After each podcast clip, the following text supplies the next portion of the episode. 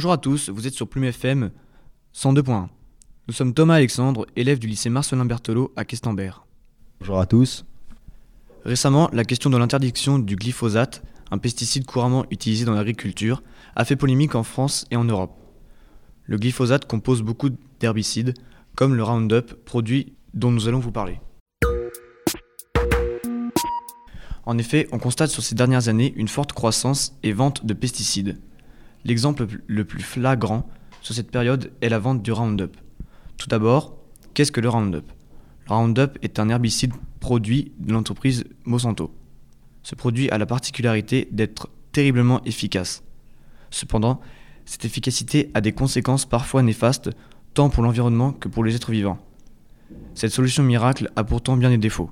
En effet, après son utilisation, le Roundup supprime toute forme de mauvaises herbes, certes, mais rend également stériles les sols sur lesquels il est appliqué.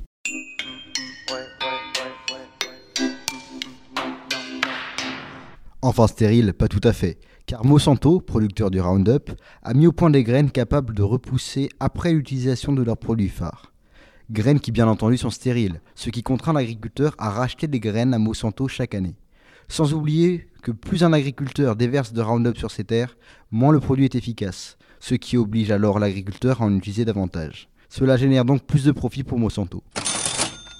Ce produit s'est vendu pour plus de 5 milliards de dollars en 2014, ce qui fait de Monsanto le leader sur le marché mondial des pesticides, et cela par le fait que 7 magasins de jardinage sur 10 proposent du Roundup en vente libre à des particuliers. Un projet est cependant mis en cours pour interdire le Roundup aux particuliers.